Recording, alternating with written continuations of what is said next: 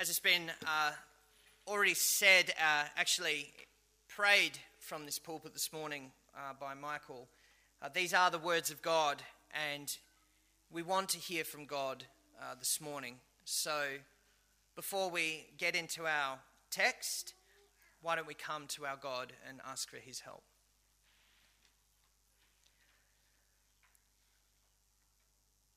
Father, you are the one who tells us that your word never comes back void.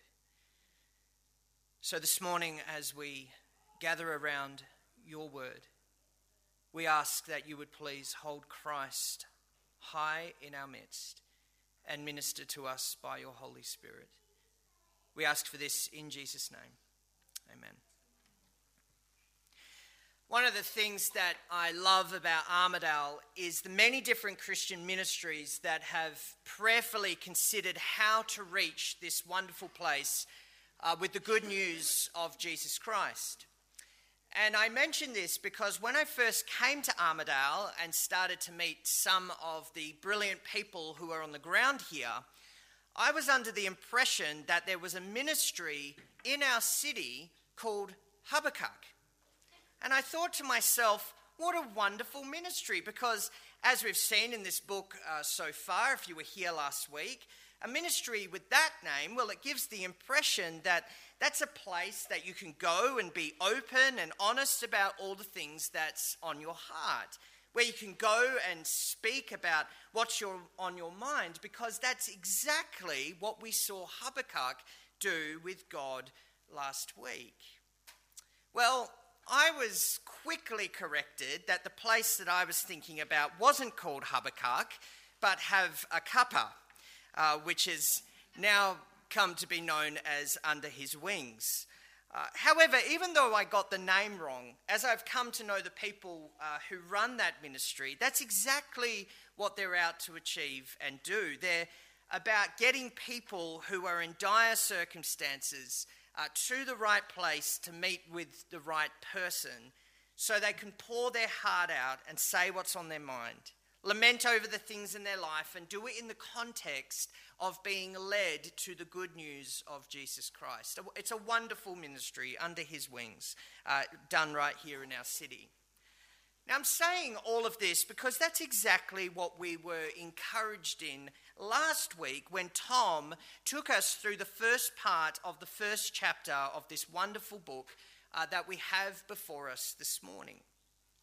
It's there, uh, in one sense at least. Uh, we learnt that we have a God who isn't aloof out there somewhere in the universe, unaware of all our trials and tribulations, but is so personal with his people that we're invited to boldly come before the throne of grace and speak to him about everything that's going on in our lives. Why? Well, we're told by the Apostle Peter it's because God cares for us. Uh, that's right, the creator of the universe, the one who created time, who is eternal and sovereign over all things, not only invites us, but welcomes all his people to come to him and cast our cares upon him. Why?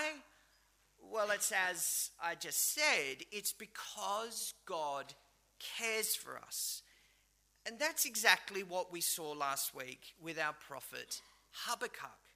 A, a, child of God, a man in the covenant community, going to his God and pouring his heart out to the only person in the universe who could really do something about what he was seeing around him. Now, for Habakkuk, there were some serious things that he took to the throne of grace, namely, the sin of God's own people. That's what we saw last week. This prophet, who's like a go between between uh, man and God's people, uh, he cried out to God about how long he was going uh, to have to wait before God did something about all the wickedness that he was witnessing in his nation. And, and I just want to say that I love that about the prophet Habakkuk because what we have here in this book is an example of a man who not just laments over the people of God, but somewhat intercedes for them, who cries out to God about all the wrong that he sees. In other words, he didn't just sit around thinking and complaining to himself and others about all the evil and injustice that he was witnessing, but took all his burdens and anger before God in the prayer closet. What a great example to us now here in the church. A great example of when we see things going on with people in the worldwide church. Well, how do we deal with it? Um, we take it to God in prayer. Now, he didn't uh, use the exact words that Jesus gave us, but it certainly rings of, May your kingdom come and your will be done on this earth as it is in heaven. That was essentially Habakkuk's complaint. Uh, the will of God, the law, was not being followed by God's own people. And because of that, there was wickedness and injustice that had spread through the covenant community like gangrene. In other words, God's word was not being obeyed in any sense, and it was causing God's very people to be ineffective and perverted. To say it plainly, uh, Judah had put a bowl over the light that they were meant to shine to the nations. And Habakkuk was furious.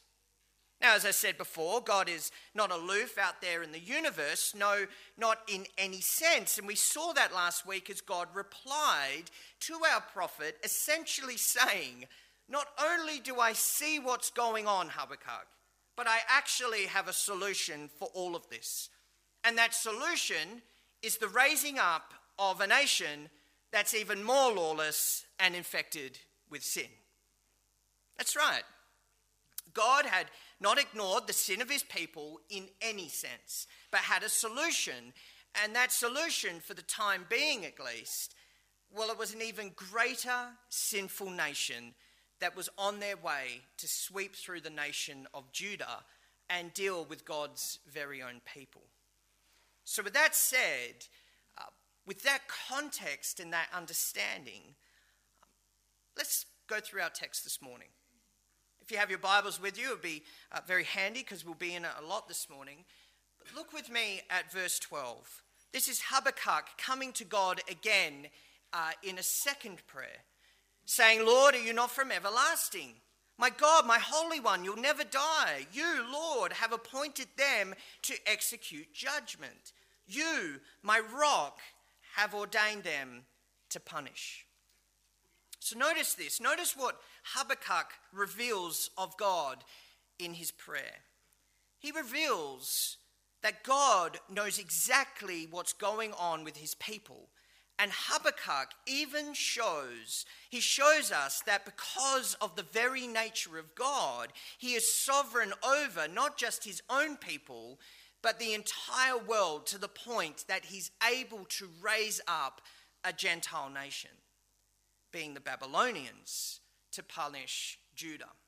To say it simply, uh, Habakkuk praises God that he's eternal and that he's sovereign, the ruler of nations, the king of kings, the lord of lords, and that he can do whatever he wants, not only with, but also in his creation. Uh, we see that in verse 12. Habakkuk praises God for his awesome wonder that he's both totally sovereign over all history and also totally involved in all history.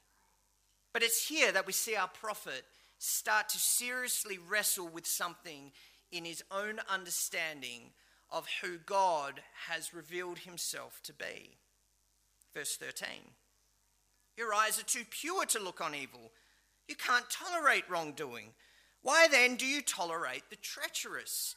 Why are you silent while the wicked swallow up those more righteous than themselves? Hear that. God is sovereign, but He's also holy. And that's what Habakkuk is trying to wrap his head around here. On the one hand, uh, God isn't ignoring sin, but on the other hand, he's raising up an even more sinful nation to deal with the sin of his own people. You can hear the clock's ticking. Habakkuk's in the prayer closet going, Thank you, Lord, that you're eternal, that you're sovereign, that you're not ignoring any of this that's going on with your people, uh, that you have a plan to deal with this, to get things back on track. But wait, Lord, you're holy. You, you can't stand the works of the wicked. You can't tolerate the treacherous ways of people. And wicked they are. Look at how Habakkuk illustrates uh, the Babylonians in verses 14 through to 17. You've made people like the fish of the sea, like the sea creatures that have no ruler. The wicked foe pulls them up with his hooks, he catches them with his net, he gathers them with his drag net, and he rejoices and is glad. Therefore, he sacrifices to his net and burns incense to his drag net. For by his net he lives in luxury and enjoys the choicest food. Is he to keep on emptying his net, destroying nations without mercy?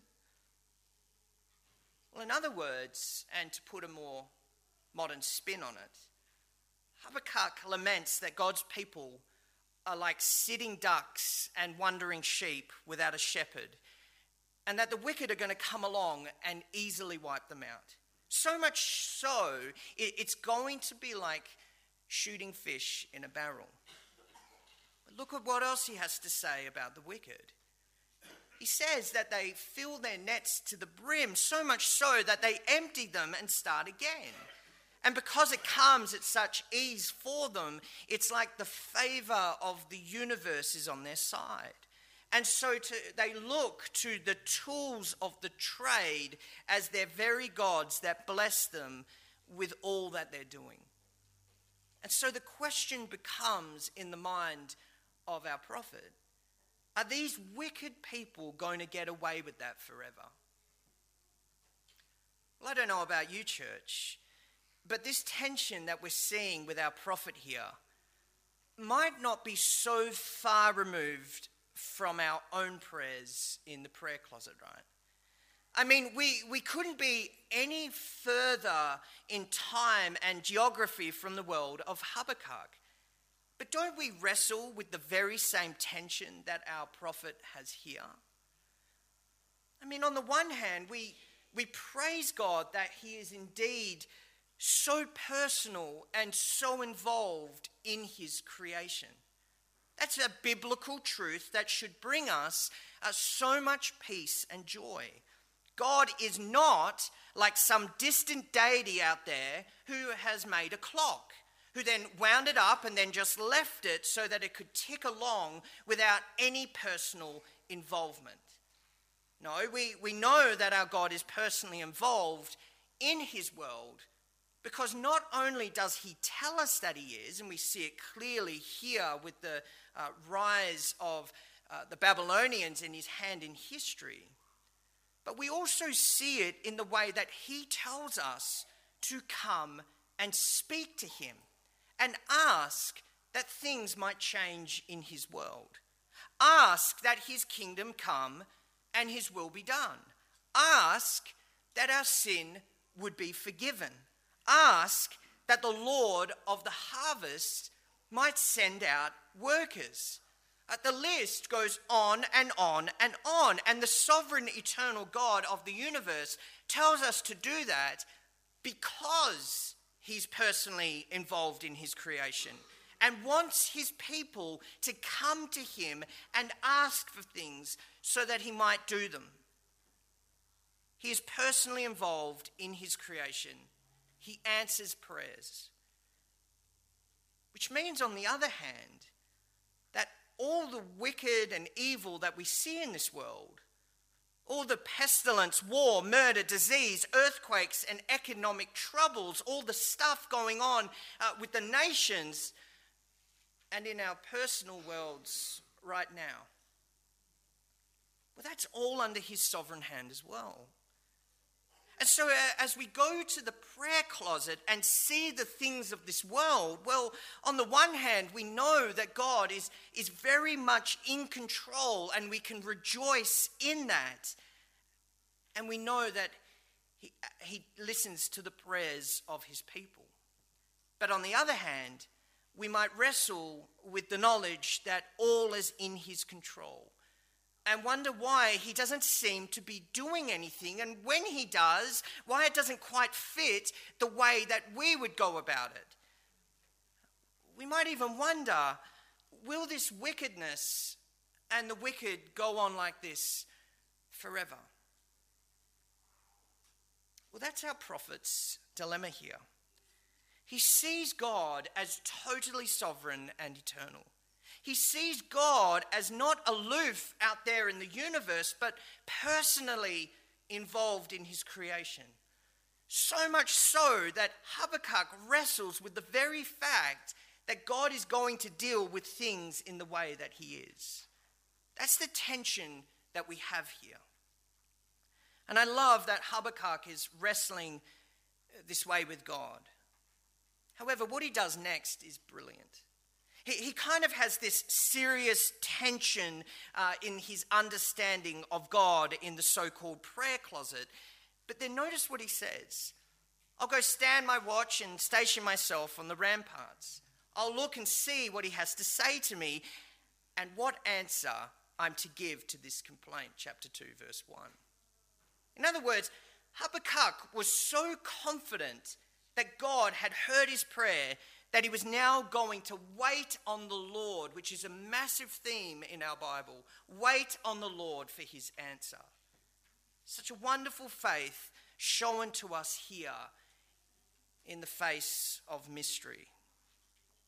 We read on. The Lord replied, Write down the revelation and make it plain on tablets so that a herald may run with it. For the revelation awaits an appointed time. It speaks of the end and will not prove false. Though it linger, wait for it. It will certainly come and will not delay. I heard it said the other day that with the rise of the newspaper in the Victorian era, uh, that when England used to sneeze, Europe got a cold. Yet now, because of the rise of the internet, when America sneezes, the world gets pneumonia. And that's what God wants Habakkuk to do here. He wants, in effect, the nation of Judah to catch what has been said to him personally. Now, as you heard last week, God, uh, he used to speak by the prophets at different times and in various ways. And that's what we're seeing here. God had spoken to his man, and he wants Habakkuk to publish clearly what had been revealed so that Judah could clearly understand what God had to say to them. Because it was paramount that they got his revelation. What did God want to tell his people through the prophet Habakkuk? Well, there's two things that we're going to look at this morning. First, he wants to tell them about the enemy. And second, he wants to tell him, wants to tell them about what will happen to the enemy. So, first, who is the enemy? And second, what will happen to the enemy? So, first, who is this enemy? Well, we read about them clearly in verses 4 through to 5. See, the enemy is puffed up, his desires are not upright. But the righteous person will live by his faithfulness. Indeed, wine betrays him. He's arrogant and never at rest, because he's as greedy as the grave, and like death is never satisfied. He gathers to himself all the nations and takes captive all the peoples. Okay, so there's a couple of subheadings uh, for you note takers out there uh, under this first point of who the enemy is. And we need to see this before we move on. It has to do with the language of what God has revealed. See, we might automatically cast our minds to this being exclusively about the Babylonians versus the Hebrews. And that this revelation was essentially God saying to his people that the Babylonians that I'm rising, raising up, well, they're like this. But I want us to take note of the broadness of the language here. Yes, God is speaking about the Babylonians in one sense. However, we might ask the question why was Habakkuk driven to his knees in the first place? Well, it was because God's own people had abandoned the law and become a wicked nation. That's what we see in the opening verses of this book. Habakkuk was driven to the prayer closet because he saw the law being ignored and conflict and strife escalating more and more among his own people. So it's not like the Hebrews are totally innocent here. No, Habakkuk was living in a wicked nation among wicked people. In other words, no one was innocent. God's covenant nation had abandoned the law and was oppressing their own people. So Habakkuk, he cries out to God. So we might say that the application of the language around the enemy here, well, it's broader than just the Babylonians. Something else that I want you to know, church. What is the enemy like? Well, it's the enemy is set in contrast to those who live by faith, right? That's what we see in verse 4. The enemy is proud and his desires are not in accordance with the will of God. In other words, uh, they not only reject the word of God, but they desire what's contrary to it. And thus they are described as being not upright, which is to say they're crooked in the way that they live. And that's further described in verse 5 there. Well, compare that with the righteous person. Well, that's the person who has faith in God and his revelation and actually does something about it. He lives not by his fishing net, but by his faith, or faithfulness, as the NIV puts it. All this to say, there's, there's an essence of the psalmist's words uh, ringing here, which reveal in Psalm 1, which we heard early this morning, that there are only two ways to live. One way is egocentric, prideful, rejecting our Creator's revelation, and thus walking in a crooked and perverse way, heaping up sin upon sin and never being satisfied. That's the wicked, that's the enemy of God. Over against the faithful one who, who puts their trust in God and in His word and walks in accordance with the straight and narrow way. That's the blessed one. Doesn't that bring to mind the words of Paul to the Philippians when he said, Do everything without grumbling and arguing, so that you may be blameless and pure, children of God who are faultless in a crooked and perverse generation, among whom you, the people of God, shine like the stars of the world. How? Well, by holding firm to the word of life. Philippians 2 14 to 16. So Habakkuk, well, he's getting an answer to his prayer here. That is to reveal to others, and that's that God is sending a proud and arrogant nation, uh, the Babylonians, to deal with them. And as we've seen, anyone who is puffed up and arrogant, anyone who rejects God and his ways, is really God's enemy even, and hear this, even if you belong to the Hebrew nation. No, the one who receives the word of God and lives out their faith is righteous before God's eyes. But there's more. That's the first thing. That's who the enemy is. But what about the problem of evil in this world? What about the people who are the enemy of God? Will wickedness and the wicked go on forever? Well, to that we get a resounding no. And that's the second thing God reveals here. The wicked, and in fact, all wickedness, will come under the judgment of God, and they won't endure forever. Verse 6 Will not all of them taunt him with ridicule and scorn?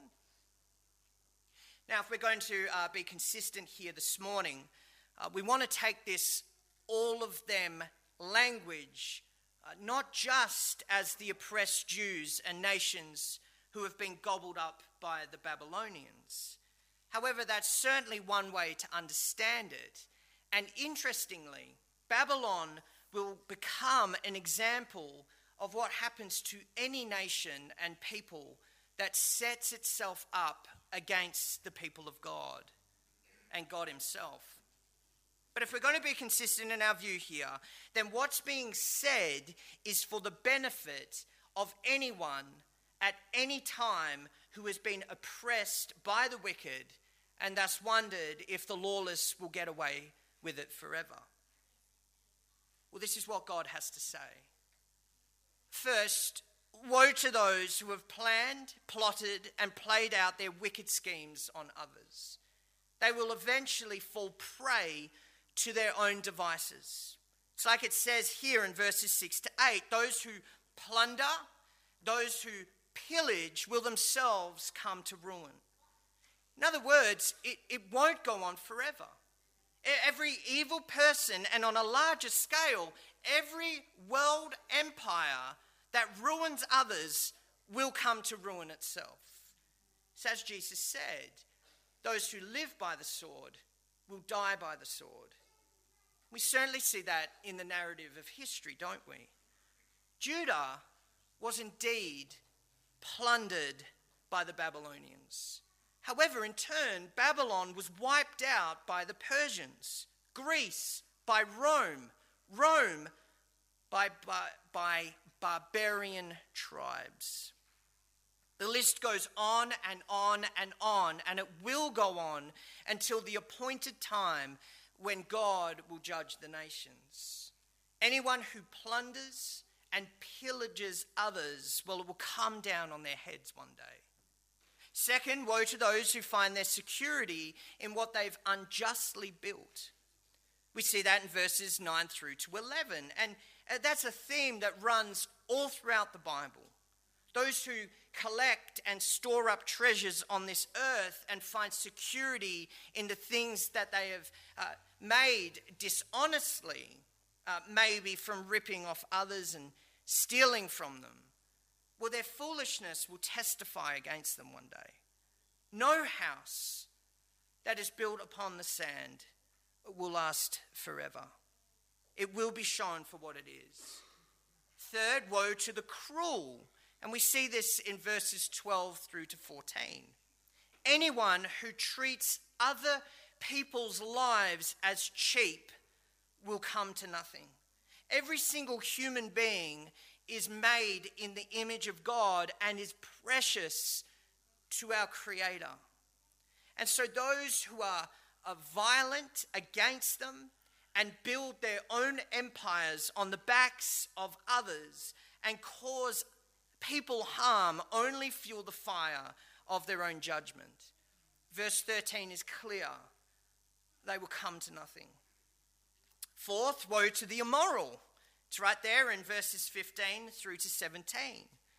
God does not turn a blind eye to those who exploit others in any which way. God hates the sin of those who encourage others to act in obscene ways, especially when their victims have been manipulated and then abused and taunted. God's word's clear. Those people will come to shame and disgrace.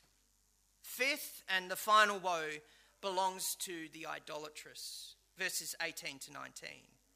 Now, what God is saying here is that all idols that are carved by the hands of mere men, well, they're utterly useless. And we might look back into the ancient world and think, well, I don't burn incense and carve out little wooden figures and sit and pray to things. But all of those things are only a product of a crooked heart. And so, though we might not see those things so much in our Western world, uh, the point is clear. Anything other than God that we put our trust and hope in, that replaces our faith in God, well, it's become a functional Savior. And, and that functional Savior will be shown for what it is one day. And that's no Savior at all. Extremely heavy stuff. God's revelation, God's words to God's people. And we could spend so much more time on this. However, I'm aware of um, our time this morning. And so I want to end by saying this. Though we've seen our prophet struggle to keep in tension the sovereignty of God and the way that he is going to deal with sin, one thing is made clear in all of this. And it's so important that we see it. It's so important. God is not just speaking about a, a particular nation and people here. This isn't just the Babylonians and Jews on view here, but God revealing through his eternal word that though we might not understand all the mysteries of the universe and God's way of dealing with things, though we might not understand all the wicked empires that come and go, all the lawless people in this world that seem to be doing so great, all the evil that seems to prevail at every turn. Well, through it all, we must remember this the righteous will live by their faith. That is so important that you hear that this morning, brothers and sisters. God's response to Habakkuk's prayer, to his struggle, to his complaint and lament is that God is not unaware about it all, not indifferent, not aloof, but is going to deal with it all. However, though we might not see it clearly, or understand it all our end. Remember this the righteous one will live because they have faith in God. And that's exactly what the Apostle Paul draws on in his explanation of how one ultimately comes to be saved. You see, we're told in the book of Romans that because of the holy justice of God, all sin is going to be punished one day. That's what the holiness and the justice of God demands that all sin is punished. However, we have a massive problem. All people are guilty. All people are guilty of breaking the law of God, of being somewhat included in those woes that we just heard we have a massive dilemma on our hands as no one is righteous before God and worthy to be punished, worthy of the judgment and wrath. But this is the good news of Jesus Christ says Paul in Romans 3:28. It's this. A person is justified by faith. Hear that. A, a, person is made in total right standing with God by who they trust in. That's Paul's argument in the first three chapters of the book of Romans. One cannot be right standing, justified, justified, never sinned before God except by faith and faith alone in Him.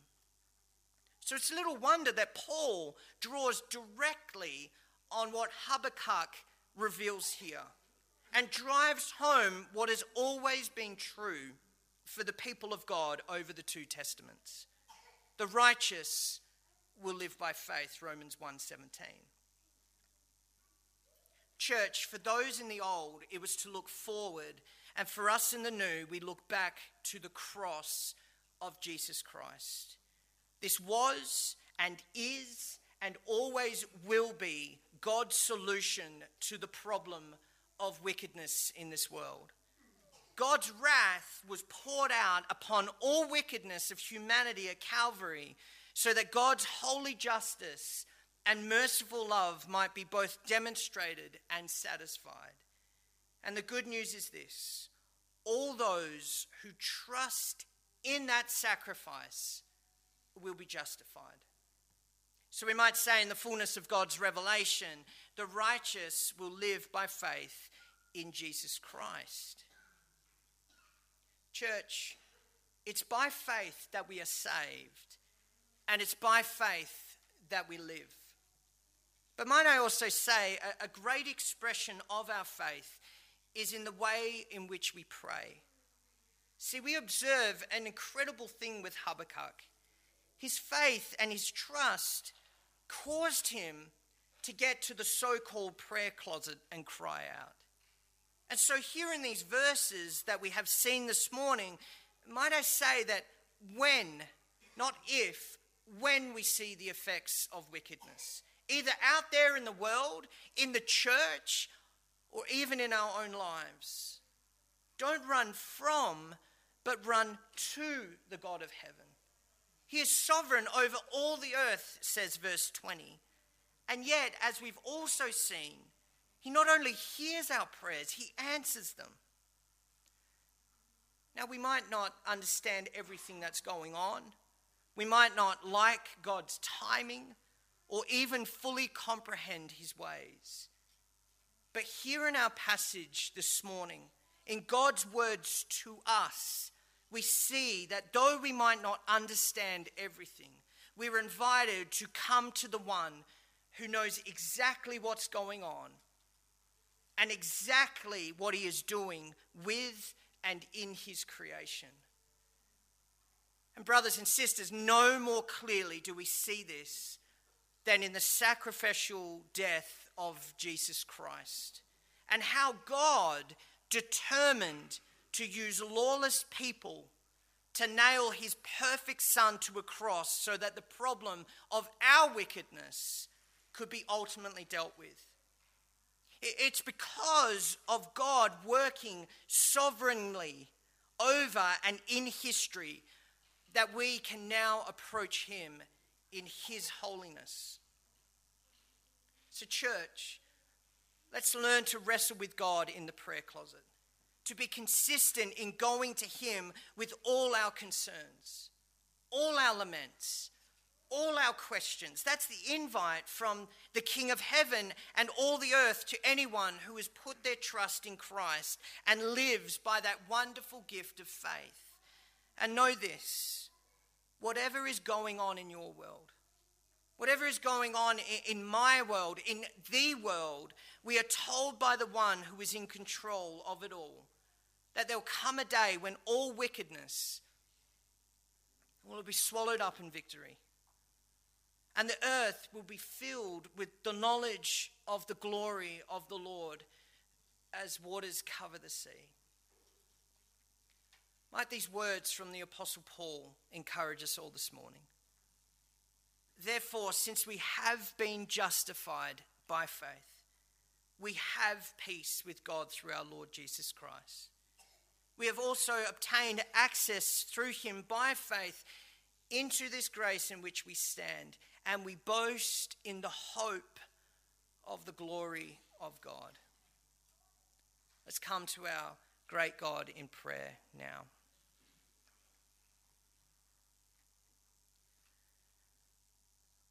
Father, we began our time this morning by asking that our Lord and Savior would be held high among, our, among us this morning that by the work of your Spirit through the Word, that you would draw all manner of people to our Lord and Saviour. Father, we are in various and varying degrees of uh, life in this room at the moment. Some of us are questioning, some of us may be angry, some of us incredibly hurt, some of us with our heads so spun around that we can't make heads or tails of anything. But Father, as we hear your word proclaimed this morning, you are the one who invites us to come to you. Father, might we see that for what it is that we are welcomed, that we are not a nuisance, that you love your people. Father, we don't want to become a church that abandons your word. We don't want to be a church that puts a bowl over the light that is here. And so, Father, we ask for wisdom and guidance that you would lead us all the days of our life and that Christ would be preached boldly from this place. Father, we thank you for your work. In Jesus' name, amen.